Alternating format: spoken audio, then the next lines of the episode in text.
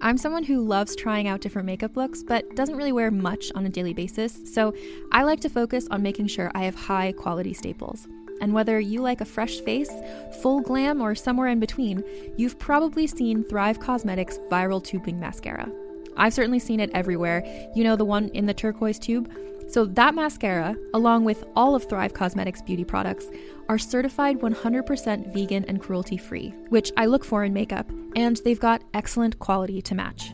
And something I didn't know from all the mascara videos I've seen is that for every product sold, Thrive Causemetics donates either that same product, another product that is needed more, or a monetary donation.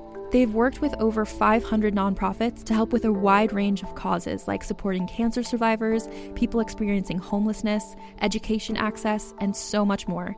Knowing that makes me feel even better about using their products. And I do enjoy using them. Like I said, I like having high quality staples, and so my favorites are products that are multi purpose, like the Brilliant Eye Brightener. It comes in a bunch of colors, and I like using them as eyeliner, eyeshadow, and even highlighter. Thrive Causemetics is luxury beauty that gives back. Right now, you can get an exclusive 20% off your first order at thrivecausemetics.com slash thrive. That's Thrive Causemetics, C-A-U-S-E-M-E-T-I-C-S dot com slash thrive for 20% off your first order. Contained herein are the heresies of Radolf Burntwine, erstwhile monk turned traveling medical investigator. Join me as I uncover the blasphemous truth of a plague ridden world that ours is not a loving God, and we are not its favored children. The Heresies of Radolf Burntwine, coming January 2nd, wherever podcasts are available. Hi, I'm Keegan. And I'm Madigan. And you're listening to Your, Your Angry Neighborhood Feminist. This is a podcast where we explore the world through our own personal feminist perspectives. And this week is this week. And this episode is a mini episode Tis where we discuss things that are in the news presently. presently. Um, and I hope you have something good. Cause I don't really. Do you? No. It has been a really sad news cycle. I also just like kind of last minute did a lot of shit again. So I'm like grasping at straws a little bit here. Well, we're here to Um, depress you then. I mean, there's kind of like some like resolution ish to both of these stories. And I have a feeling that one of these you're going to be talking about as well. okay. Um, there was a big I don't have anything political. Well, Okay, technically me political. like yeah, I don't have anything Trump this week. let's take a So break. we are taking a Ugh, Trump free. I couldn't. like- I couldn't do. I couldn't get myself to like read all this. Sh- I don't know. I just like there. I just needed to to read other horrible shit. yeah, which is what I listen, did. because it's not as if Trump didn't do shit we could talk about this week, because he one hundred percent did. Oh, he does shit every day of his life. But and I mean, and some big stuff dropped. But it's just like I was like, you know what? I just don't want to. You know what? Our positives this week too will just be our sister solidarity stories. Yes, we're gonna agreed, share. agreed. Okay. Do you remember Brock Turner? Oh, girl, that was on my list. Yeah. that was on my list. Yeah, Okay, so you already. Oh my god, girl! Look at that bra you're that's wearing. a very sexy bra. Oh my gosh, your boobs look so cute. Thank you. I'm sorry, I just got so distracted me in just the right spot. by the beauty. the inner the inner boob is the best part of my boob. I feel You like got some good outer boob, though Thank too. you. Oh my goodness, sorry guys, I just got so flustered for a second. Okay, so we remember our good pal. Brock Turner. You can't even say that, like- I was about. I was like, wait, why did I say that? Our fucking enemy, Brock Turner, God, this- aka the this scum of the earth. fucking guy. I can't believe we're still I talking about this. Such a like. I was just telling Anthony because I was so tired um, earlier today, and then I got like hopped up on uh, Red Bull, and so I Mm. was like bouncing off the walls and like yelling at him about Mm-hmm. this situation. So tell him what happened, Madigan. Okay, so back in 2015, he was accused of sexually assaulting a girl who was unconscious and intoxicated behind a dumpster at a frat party. And it should be said that he was seen thrusting on top of an unconscious girl from 30 feet away. So from Yeah. 30 feet away, people could tell at a college party. Yeah. People could tell like this doesn't look kosher from that Yeah. far away. I'm just saying. No, like, I know, but I did, wasn't expecting you to put it that way. So that's kind of the background of, of the whole thing. That if you don't really know, also he was convicted to three counts of sexual assault.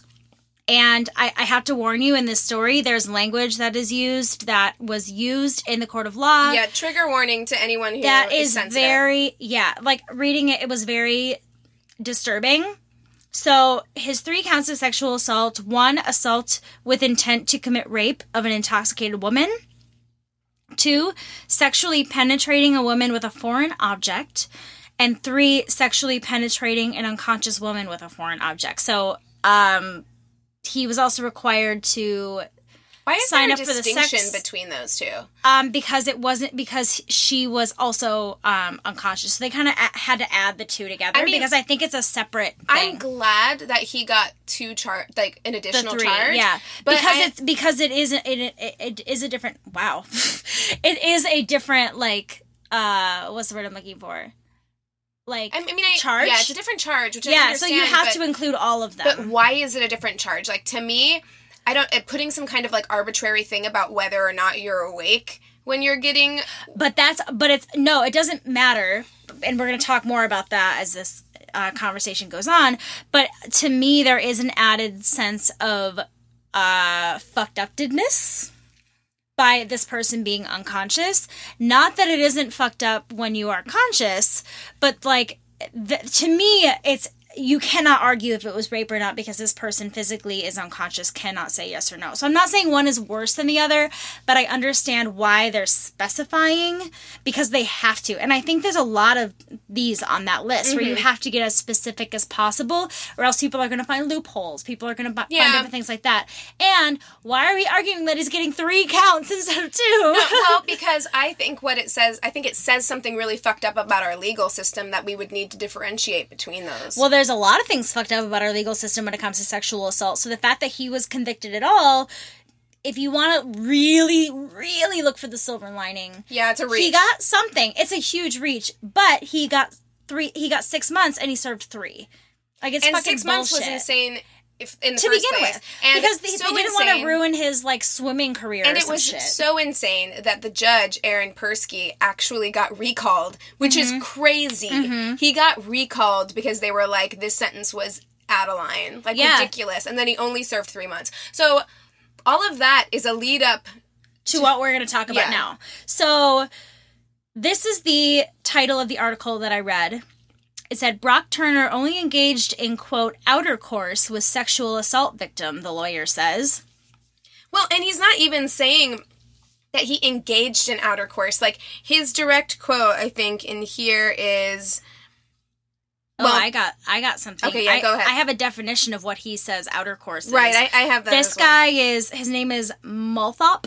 Yes. and he's a piece of shit. So he describes outer course as a version of safe sex that does not involve penile contact and involves people being fully clothed. He claims that they engaged in quote unquote aggressive thrusting as he lie on top of an unconscious, intoxicated, and partially unclothed woman at a frat party. And he claims that the DNA suggested that Emily Doe was conscious when being quote unquote digitally penetrated. How could DNA possibly indicate that? Yeah, and had helped removing her underwear. First of all, DNA cannot determine that.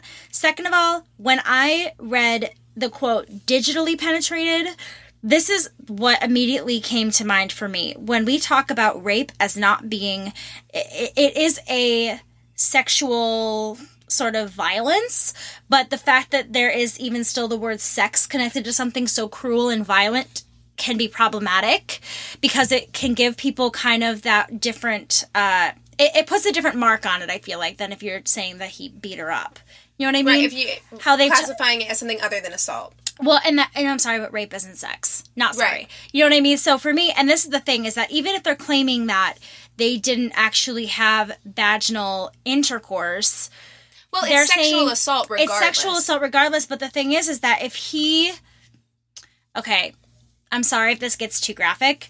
If he fingered her, which is what I'm assuming, That's what that means, digitally yeah. penetrated, there's no pleasure in that for him except for the power that he is getting from Right. her. Yeah. To me, that is the definition of what sexual assault is because some people will think of it as being like, oh, well, they just haven't had sex in a while. They're getting out their sexual aggressions. To me, that is s- strictly a power um a power trip that he's on because well- he isn't you don't get pleasure from a man doesn't really that way except for if he is trying to just get her power.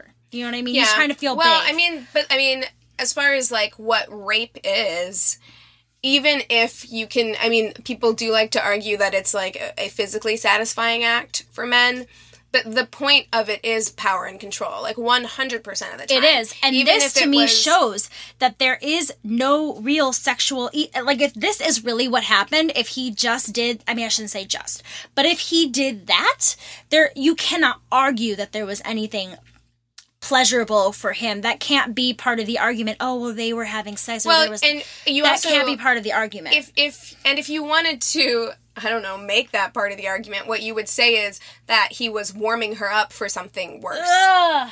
but you know like that's like because well, and it's because he was you, charged you with don't think he would intent stop to rape. of course like he like if you want to say if he was just like it was outer course or whatever which Yeah. is not a fucking thing It's not a thing, but Um, also like honestly for me like a foreplay typically like the whole quote unquote warming up as you say is more of it's it's for the woman's comfort typically where I feel like Yeah. rape a lot of times is like there is no cause of comfort like I just feel like that was his way of of feeling powerful and overtaking this person. You know what I mean? Uh. I mean, he very well could have that could have been a lead up because I definitely think that it i think it absolutely was. was, i don't think that you I don't think that I don't think that he would do that and stop. Right. And and if he had for whatever reason say this was the first person that he'd ever done this to, if he knew that he got away with it and maybe it was, but if he knew that he got away with it this time even if he just quote unquote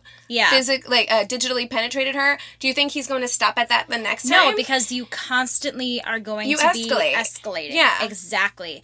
So, um, there, this guy is saying that he did not intend to rape the unconscious woman because he engaged in sexual intercourse. So he's saying that because he did that, he he was not intending to, and he's saying that he believes the jury's verdict should be overturned because of lack of evidence, which is so frustrating because that is something that happens all the time and it's and he's he's betting Well- on that still happening now. Well, I, mean, actually, like it doesn't happen all the time that a jury's verdict is overturned. Usually, they no, but I mean in an original case, Right, usually they're but saying, that- but "Oh, that's well, not- it's lack of but- evidence." Yeah, usually they won't even get convicted Yeah, because of lack of evidence.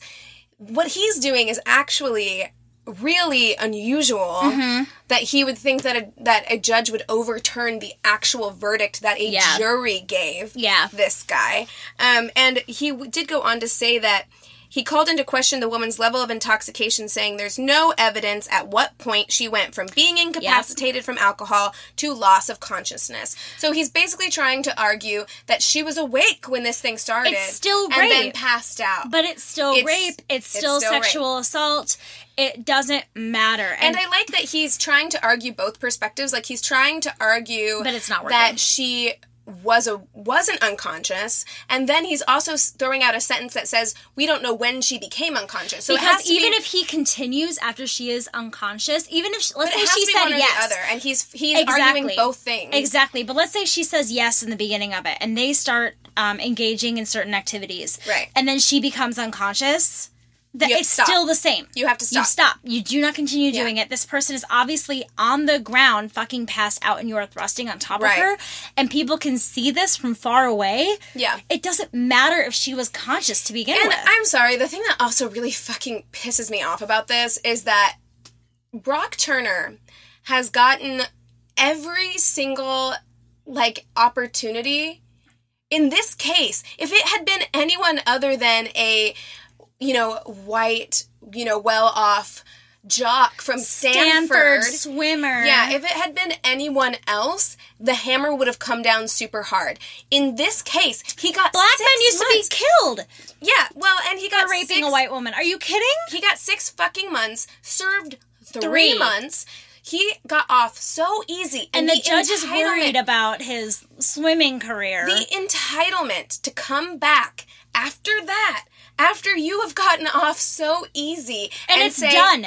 People have moved on for the most part. I And mean, I'm sure the people involved have course. not, but like the the public has kind of like moved on a little bit. Yeah, bit. the worst of it is behind you in that way. And now you're bringing it up again. You're bringing it back up. You know what I hope happens, and I've I've heard that this is a thing that can happen. If you're a legal person, email us and let us know if this is the case. But I did hear that if it goes through the court of appeals, he could be handed down a harsher sentence. So it could I would backfire on him. I would love trying that. to do this. He deserves every bad thing that comes to him. Him and his family are until, shitty. Until he comes to terms and tries to do what he can to make it right. Because I do believe that people, there are people out there that can You have to show some remorse. can be remorseful for what they've done. He's exactly. Shown no, he's but, shown like none. throughout this entire thing, and this just points out if he was remorseful, if he was sorry at all for what he did, he, He would would've- take his time yeah. and he would be like, you know what? That's what I got. I got off easy with three months, and this is the consequences of my actions. But Yeah. because it is so clear by his parents' behavior during the trial, Yep. specifically his dad's Yep. behavior, that he is so entitled Very. that he can't handle having received any Anything. consequences for Yeah, his actions because, at all. Because he's probably never gotten any consequences for anything in his life. yeah. And the thing is, is that by bringing his name up again, really what he's doing is he's keeping that name in our minds. We As will someone not who we forget. fucking hate. Yeah, Like- he's screwed. Like Yeah. I, I very much feel unless there's some fucked up woman out there who ends up marrying this man There or dating are. this man. I'm There sure there are. But it's like he is tainting his name all over again. Yeah, he is. We will never forget Yeah. the name Brock Turner. Yeah, no, we won't. I will never forget that name and what is connected to it. Is it in? It's in some dictionary. I think it might be an online dictionary.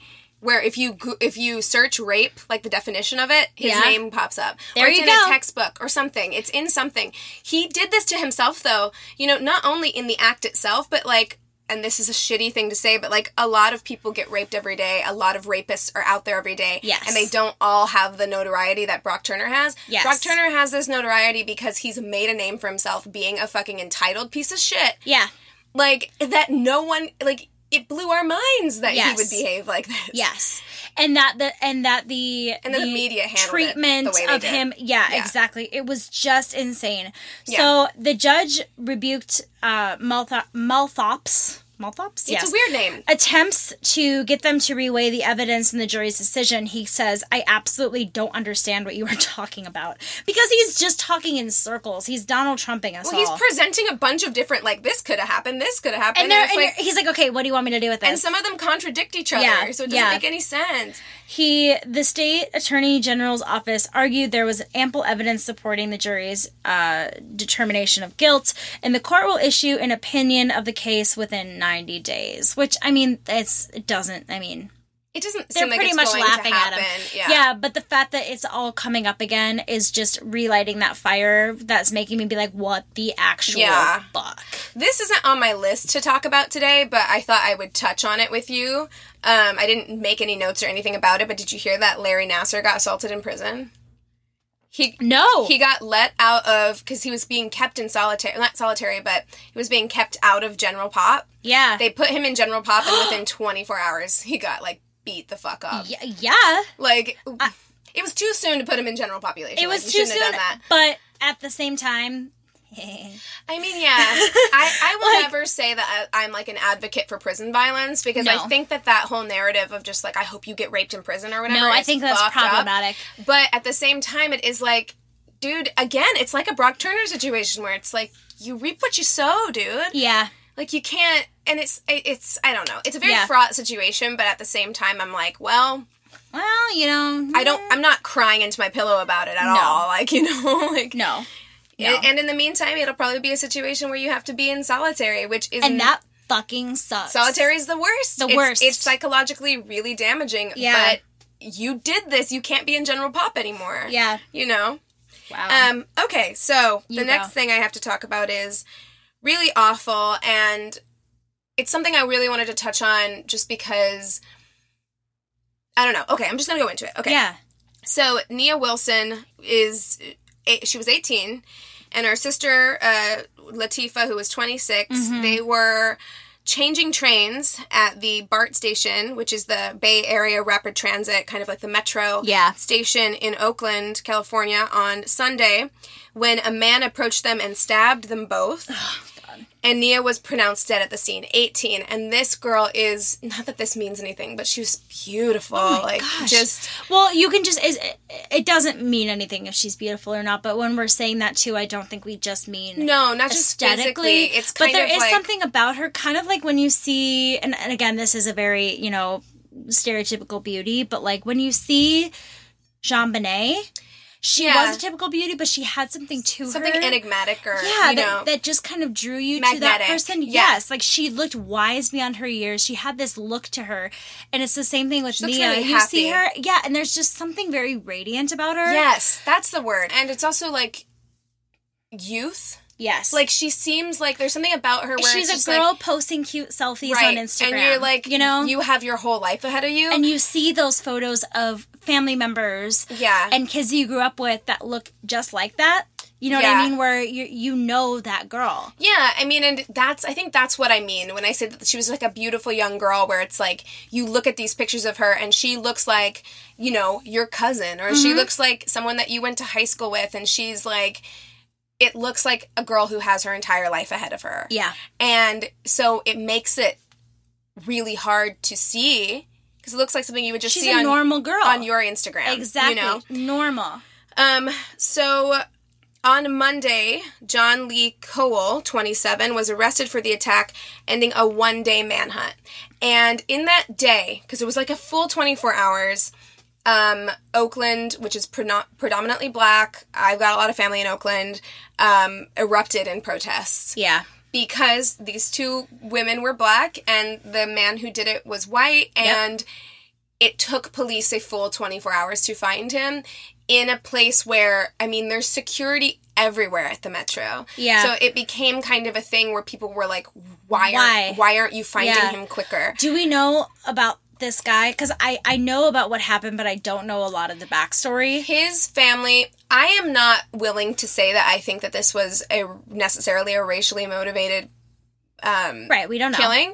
I we don't know that. We don't have enough evidence to suggest that other than the fact that this guy, thank you. Other than the fact that this guy is white and the victims are black. Like we Right. really don't have anything else other than that, but I think and uh, the family has come out and said that he is bipolar and Okay. schizophrenic and has he does have a history of crimes and assault and things Right. like that so it would not be completely out of the question to Uh-huh. think that he just lashed out at whoever he saw first Right. um, but I think part of the thing, the thing that the reason why I still wanted to bring this up, even though I'm not going to sit here and try and turn Speculate. this speculate and turn it Yeah. completely into a racially motivated thing. You have to think of you have to think of all the possibilities. Right, Though. of course, and like, uh, trust me, I am not one to shy away from from it being that because generally, I think that that's a um, very likely case, yeah. conclusion.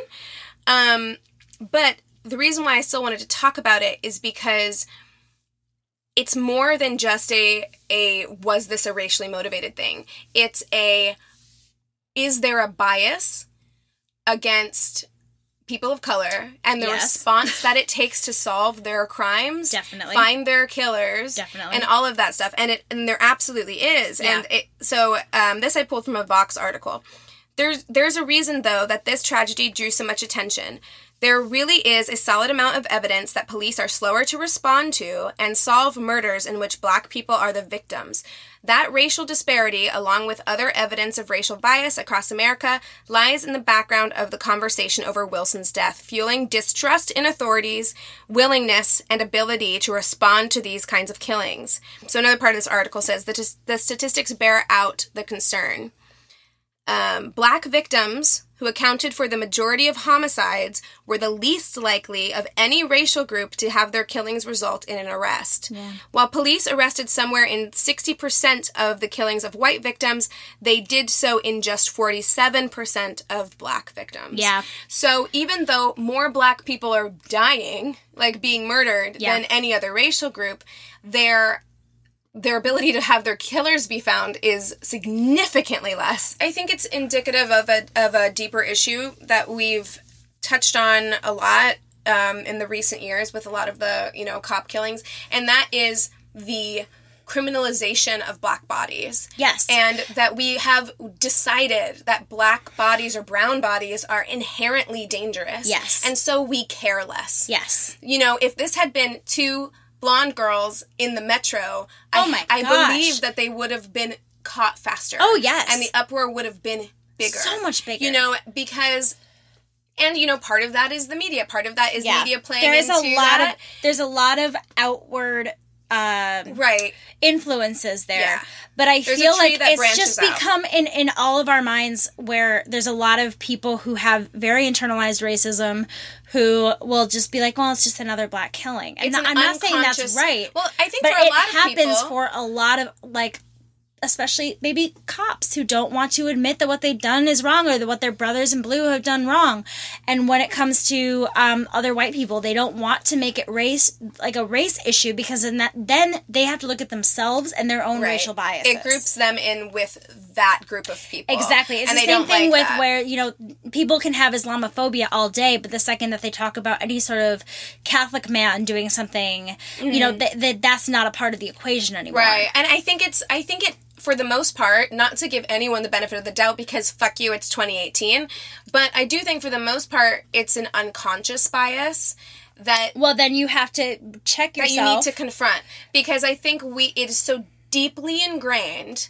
on the most base level Yeah. of our society in every way Yeah. that you have this bias unconsciously and you don't always know that you're caring more Mm-hmm. Well, about guys, white people than black people Don't but you be are. afraid to check yourself. I've checked myself before. Of course. I'm not going to say that I'm perfect and that I see everything as being, you know, I- I'm not the most aware person all the time. Same. I'm not perfect. Same. You know what I mean? But what I do is check myself. If I see myself scrolling past an article that I know I need to read, I will go back and I'll say, no, no, no, we don't do that. That's not the person I we're going need to to be. educate myself on that. Exactly. Yeah, And I yeah. go back and I read it all and I make sure I get it because I don't want to be I don't want to be another one of those people. Mm-hmm. And this is uh, something about that story struck a chord with me because this is a man who is bipolar, schizophrenic and has mental issues and it's that is something that is directly affecting my family right now on a very serious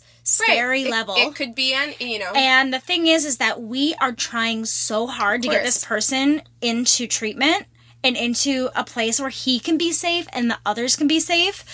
But if you are a grown man, you can pretty much sign yourself out. You have to go through a court of law to be um, held by, you know, the clinic. You can't say that There's you can't just leave. not You know what a I lot mean? you can do. Our laws are not set up that way. and it's hard and this person that in my family has been like all over the country possibly in other countries we can't grab this person. You know what i mean? And he needs help and he is refusing help. And it's scary. The things that he's done is scary and i know that's not the person Mm-hmm. No, that, and I that they feel- are but it's like that's the thing for me where i feel like the legal system and the mental health system is letting us down because there are people that are dangerous and I don't think that we should be using mental health as an excuse all the time especially when we talk about gun violence and lots of other things. But also these people need to be held accountable. So if you know this person has a history of crime and you know that they have a violent tendency with being bipolar and schizophrenic that person needs to be taken care of. You can't just let that person go. I know, but it's kind of like I, I understand how it's a really, really tricky issue because at the same time, I mean, we are coming out of a culture that a hundred years ago you could just say someone was crazy. Not Mm-hmm. even a hundred years ago, and just like put them in there, and you're like, "That's fine. Guess we'll just leave you here." Yeah. So we are also coming from this this culture where you cannot just hold somebody. Right. But So there needs even to if- be some. I know, I know, and I don't know There what the needs to be a though. doctor that says no, this person cannot. But if they're better, which if you are in an institution and you are getting medication, you will get better. Yeah. But when you are out, It's your choice. there's no one monitoring whether or not you're taking your medication. It's true. medication. It's So true. you'll get sick again. And like yeah. there's well, but I mean, like the reason that it was striking such a chord with me is because No, this I person know. would be on Yeah. like 72 hour holds and let out. They wouldn't call this person's Right. partner. They wouldn't call any. And it's like, what the fuck are you doing? There are gaps in the system for sure, It's and they just and they it- vary from state to state, which is also Yeah. really hard. So if they leave the state, you know, it's difficult. I Yeah. I do believe that this guy's family are also victims. It's not their fault that like this is happening to them. And- Yeah. and, I know how you can get looped in to someone else's shit. Yeah. Whenever you had nothing to do with it. Oh yeah, and I think that that's something that we all have to remember because we want to point fingers at the whole thing and, and figure out what's wrong. But no, I think it I think it's important to keep the family and of both um, the the Victim and the victim perpetrator. and the perpetrator's Yeah. families in mind. Yeah. but most definitely the victim's families. Of course. My God, Of course. I mean, and the only the last thing I'll say about this is like the greater repercussions of this, whether or not it is a black and white issue, is that what is happening here whenever because for generations, basically since the beginning of America, black people have not been treated at, in the same way that white people have been. Their killers aren't caught as fast or at all it has created a distrust for police in black communities.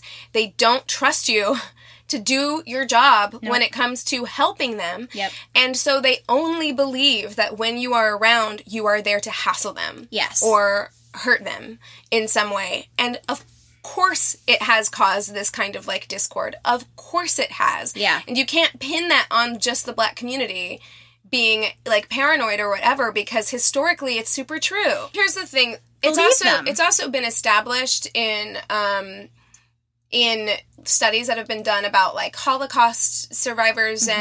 and um, their families that trauma, PTSD and trauma can be inherited. it can be passed down. It can be passed down and it does get passed down. It's in your DNA. Yes. So if you are the um, descendant of a slave, if you're the descendant of a Holocaust survivor, that could be not in your DNA, first of all. And then secondly, it's in your family history. So you're talking about it. You're talking Yep. about the horrible things that you went through at the hands of police in the 1960s. And then it's societal. So you're still experiencing parts of that no matter how small.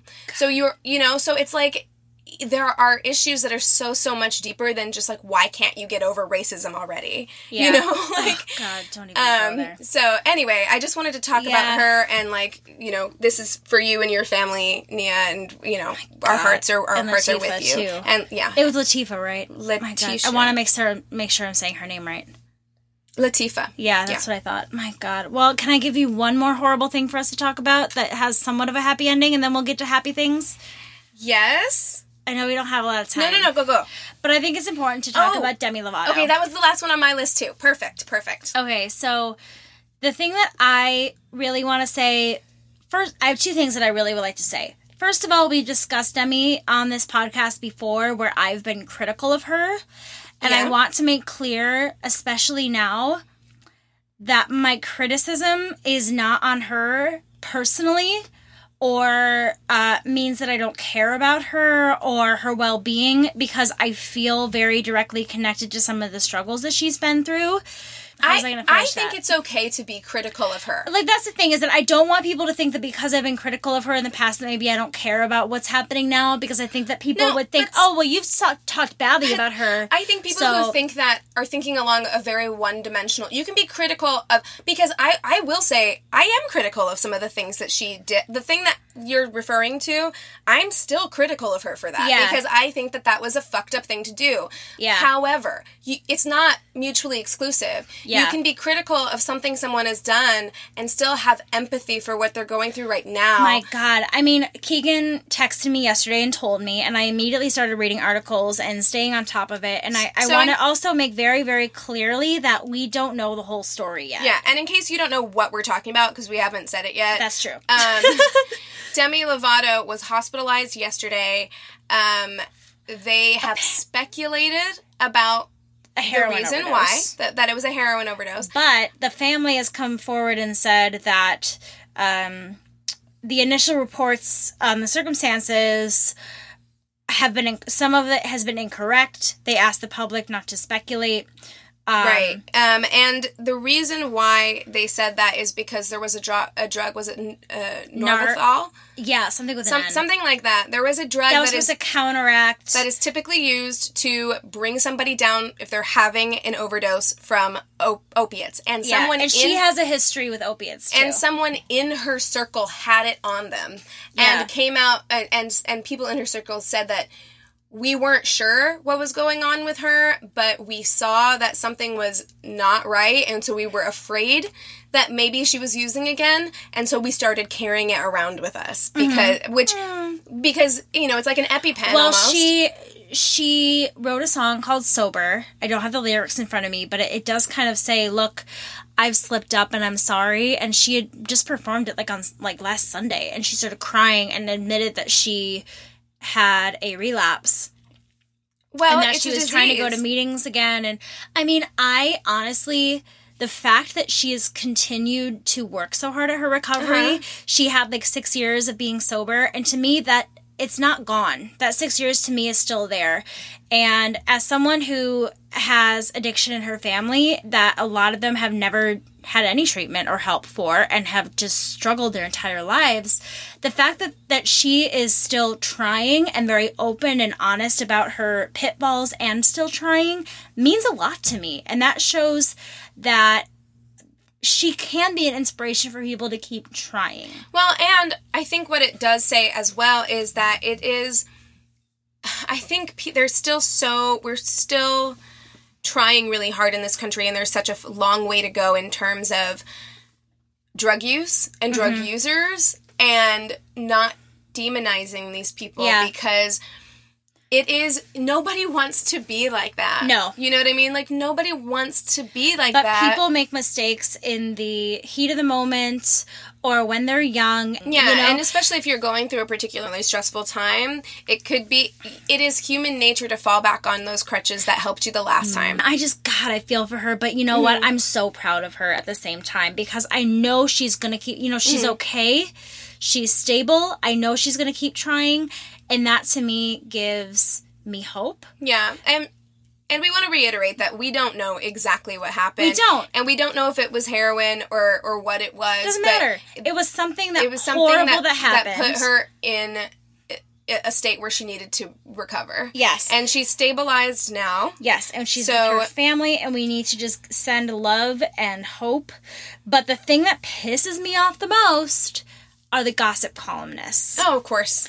The fire department sold their shit, the information, to TMZ. The fire department. Did the whole department or did someone at the department? do it? Someone at the department. Yeah, They say the fire department of Los Angeles said it was a Yeah. 25 year old female, blah, blah, blah, it blah. was one person. Problem. What the And yeah, I, I agree. But that's people for you. Right, I'm not trying to say that it's, but I'm, but I'm saying I want to have more hope in people who are the people who are supposed to be saving our lives. Yeah. To not be telling you, oh Well, yeah, fucking me too. But let me get some money off of this shit. Like what the fuck? And the fact that this whole heroin thing has spun out of control and then every gossip columnist is talking about it and we don't even know what happened to me it's like let me make money off of people's tragedies Well, and yeah. it, it happens every day That's i'm not saying it doesn't happen every day And not all it journalists. just- It's not a blanket statement about journalists. But I mean, that is true. but and that's what I'm saying. And I'm not saying that it doesn't happen every day.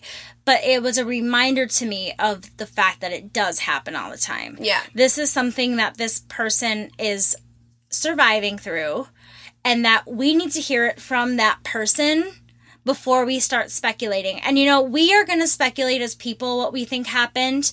And you know, the family is saying that they don't want the public to speculate, and I think that means that they don't want us to be publicly speculating. I am not here to say what I think happened. I'm here to say that I'm so sorry that it did happen Yeah. and that I hope so much that she is able to pull through and continue to being an inspiration for those who are struggling Yeah. and wanting to get better. Yeah. That's my hope. I mean, but here's the thing. Like, and I know we're running really long and we're going to wrap this up, but like, that's. And I don't mean to be this person who's always like fucking negative, and I'm not. I don't. I don't think I'm a super negative person in general. Like I, I believe in people and I believe in the goodness of people, but I also believe that that's human nature. Like in a lot of It ways. is. That's It human is. nature that you have to fight against that. But we also have to realize that we have a flaw in our society that is uh, makes money off of yeah. gossip. Well- I don't buy magazines anymore. No, I don't. I, don't can't- either. And the thing is, like, I had something happen in my life that w- was traumatic. It was super traumatic to me and my family, and like, yeah, they they journalists don't leave you alone. Yeah, It- At the worst time in your life, the worst time in your life, they swarm yeah. and they pester Speculate. you and they speculate And they make And- lies and stories. whatever's going to sell their their newspapers Yeah. and they they don't let you have a moment to just adjust Yeah. so And I think there's a fine line. I think you can be a journalist and you can be uh, someone who shares the news and still course. have sympathy and empathy for people. of course it's not a blanket statement about all people of that profession it's just to say that and and you know what it's not even just about them it's about us it's about what it says about us as a society Yeah. because the truth is they wouldn't write it if we didn't read it yep. like so Which is what I'm saying is that I've tried really hard to not, you know, if it's the articles that are saying this, we think this may have happened, we think that might have happened, that's just me getting my. that's news that's news. That's me Yeah. trying to figure out what happened. But I'm not going to click on the gollop, gossip columnist. Right. Yeah. Yeah. We're not going not to TMZ. We're not doing. We're not buying OK magazine. Nope, Yeah. I don't care, and I'm not gonna. I'm not gonna feed into that stuff anymore. Yeah. I refuse. Yeah. So can Um, we can we end this on let's something end positive? it on something positive. In fact, let's just talk about rather than read one and also do one. Let's just talk about our experience at our live show. Yes, Because I think that that's awesome and it makes us feel really good. And our sister solidarity life Yes. story. So this is Madigan um, and I's sister solidarity story that on when we went to our live show, which Uh-huh. was a couple of weekends ago. it was now. last Saturday. So Saturday it was like a week and a half ago. yeah, Saturday before Yes. last. Yeah. Um, Whatever. when we got there, we were doing it with another podcast. Yes, I was running late. I had to work before and after the show, so Keegan got there before me. Just saying. Yeah. So, I was involved in this first part. okay, but I was gonna include you. But when No, I no, I'm try- I'm being honest, Keegan. when I arrived, um, the other pod, the girls from the other podcast were there already, and they were like super sweet Ashley and Lauren. and super super like um helpful right away. Like they came up to me right away and they were like, "Hey, we have our microphones. We just have to figure out how the sound system works. Do you want to just use our microphones through the sound system?" And then they're like, "Oh, and we also have like a little mic that we can set up in the back for overall sound." And I was like, "Well, I have a mic and Madigan's bringing a mic stand and I have a portable recorder, so if we can use your microphones to perform with, we can set up my mic in front of the speaker and get a live recording. Yeah. Um, and just like right away, we were so. It was just really cool to be with other girls. Y'all were on top of your shit when I got there. Like I got there with 10 minutes maybe Yeah. before and I was hot and couldn't find parking and was like uh, needing a Xanax and freaking out.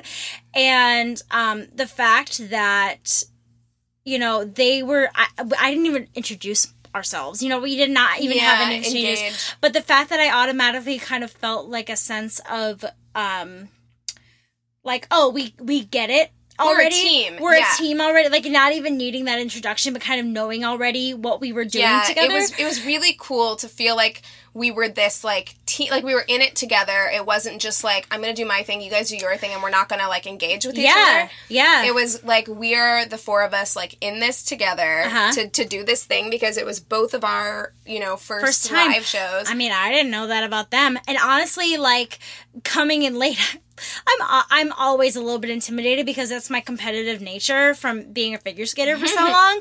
But like not competitive as in like I want to be better than them, but just like you don't want to be worse. I don't want to be worse. You know what I mean? I'm like, oh god, and we went Of course, first. of course, same. I'm Oh my god, way. I was freaking out that day. But the fact that they were so fucking cool and so wonderful Yeah. made me feel made my anxiety of that day go way down. Yeah, and they worked to make sure we were comfortable and okay. Oh my you god, know, which yeah, really and they cool. were they were so sweet and lovely, and I want to hang out with them again. But um, yeah, and the fact that they were so supportive and and attentive while we were speaking too Yeah. was really cool because I was very nervous that everyone was going to be. I mean, I like saw a few people on their phones and But like that's everywhere. I know, but I was like, God, don't look up. Like I just kept trying to focus on you the whole time because I was so nervous. Mm-hmm. But the fact that I could see them being so attentive and reacting, and then I, you know, was so attentive to them. Like I've been binging their show like fucking crazy. Their show's really good. So we're talking. I don't know if we said it already, but the Keep It Weird podcast. Keep it weird, guys. Listen good. to it. Um, we'll put their promo in this episode, Yeah. so that you guys can hear it. If we haven't, if you haven't already heard it, It we'll put it at the end. so good, you guys. I am the pickiest podcast person ever. Their quality is top notch. Production quality, amazing. And honestly, okay, so my mom gives me podcast suggestions all the time. I'm meanie about it, but I'm really critical. They're fucking perfect. Yeah, Their concept, while being something that's very popular, they have personalized it in a way that I think is really great. yeah, They have like They're funny. They have guests all the time. They're so funny. yeah. Oh, that was like they made me feel subconscious. Like, oh my god, I was not funny at all. Well, we did a different thing. I That's the know. thing. I think it's a good example. That live show, I think, was a really good example about how you can be equal but different, Mm-hmm. right? Like you can do different things and still be um, equally as great at the thing Yeah. that you did. Because Right. what we do is very different from what Very they did. different. But know? I I loved it so much. Um, as soon as Ashley started talking about her mom, I was like, "Girl, I get you." Relatable. Relatable. So uh, we wanted to. That was our sister, sister solidarity, and I gotta say, so Keegan left early. yeah, I had a wedding Before to go. I did. had a wedding to go to, so I had and to leave. she left me with like the little recorder and the microphone and the mic stand and i'm like ashley what the fuck do i do she's like i don't fucking know press that button and i'm like okay i'll press that button and Well, like it worked out. yeah it worked out and we're, we were like to figure it out and like they, they really were just so lovely and i was like "Gee, like we're gonna move our stickers here do you want to move your stickers there and I, like I think it's an example of being invested in someone else's success. Like I was invested in them succeeding. Yes. As much as I was invested in us succeeding. and also a good example of the fact that your own shit doesn't always have to be the priority. Other people Yeah. shit at the same time Yeah. be priority. you're in it together. You're in it together, and um, it didn't even seem like an us versus them situation. No. And I, I cannot say enough how obsessed I am with their podcast. I started with their Holly Weird episodes because that's what they did at the live show. It's brilliant. It's so good. They were Um, so smart. Like I, I remember being a little intimidated by how smart they were. So they got their shit together. We don't always have our shit together, guys. Um, so yeah, So yeah, thank you So, yeah. guys. Thank you so much. Like honestly, we, we love you From the Ashley and bottom Lauren. of our hearts. From the bottom of my butt. And this has been a super long mini episode. Oh, episode. cut it down, Anthony. Chill out. Calm down. Stop Anthony, yelling at me. Anthony, stop. Anthony, stop. Okay, you guys, we're done. We're not gonna do anything else. I am so wetting, and I had to keep my shirt on because I'm not wearing a bra today. Oh, I mean, you can take it off if you wanted. just free boob it. yeah, why not? My boobs are really big right now because I have my period too. They would have been super yes, like luxurious. Yes, yes, queen. Um, so guys, we're doing Reviews Day Tuesday. And I feel like it's important to bring it up because if you leave us a review on iTunes, especially the newer ones, they will for sure be featured on our Instagram. For sure. Keegan makes a really pretty picture out of it, makes it look super cool and official. She's gonna post it on every Tuesday, a different review, and um, uh, send us your stories, your sister solidarity, your coming out stories. If you want to say hey, if you like something we said, if you didn't like something we said, and you want to be nice about saying a correction, Uh, uh, calling us in on it. Thank you, Keegan. um, our email is neighborhoodfeminist at gmail.com. Our Instagram is at angry neighborhood feminist. Our Twitter is YANF podcast, Y A N F podcast. Uh, um, we have a Facebook group that I don't check enough.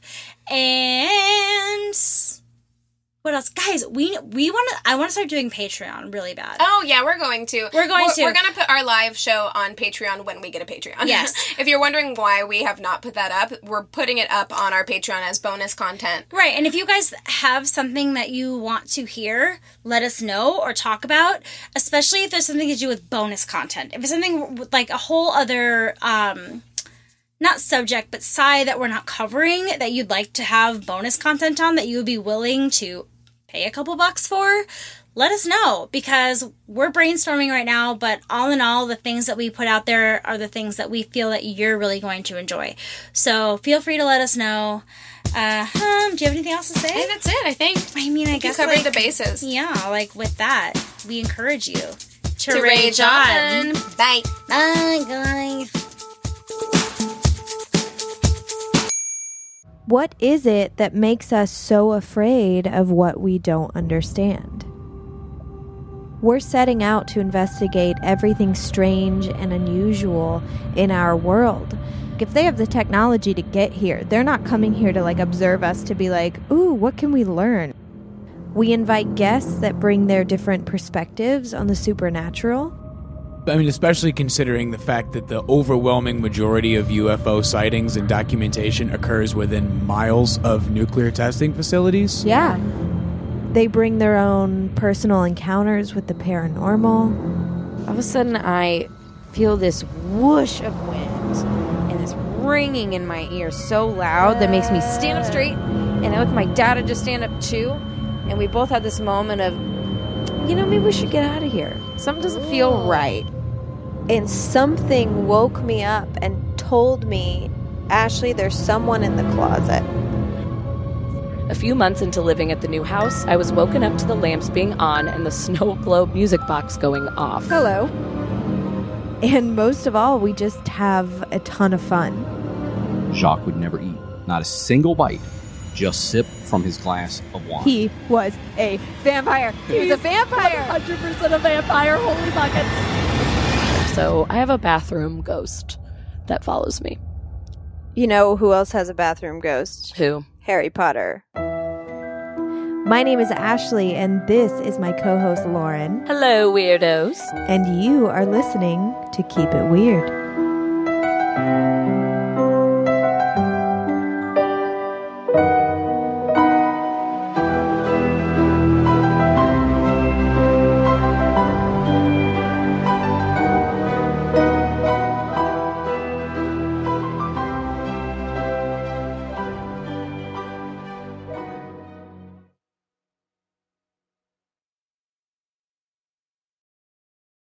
There, this is Justin Bartha. I made a funny new podcast, King of the Egg Cream. It has the greatest cast in the history of podcasts with actors like Lewis Black, I'm torn by my feelings for two women. Bobby Cannavale, You can eat it, or if someone hits you, you can put it on your cut. Melanie Lynskey, I wonder what these marvelous things are that look just like boiled chicken feet. Jason Ritter, I can break things and pick locks and kill people. Michael Stuhlbarg, The whole point is to inspire people that they should make themselves better. Ari Graynor, No, don't whet its appetite. What are you, an idiot? me, Justin Bartha, That's not just any egg cream, that's a Lemke's special. and all narrated by the hilarious Richard Kind. This is the story of Harry Dalowitz and how he rose from nothing to become New York's King of the Egg Cream. So if you like funny true stories, come listen to King of the Egg Cream, available wherever you get your podcasts.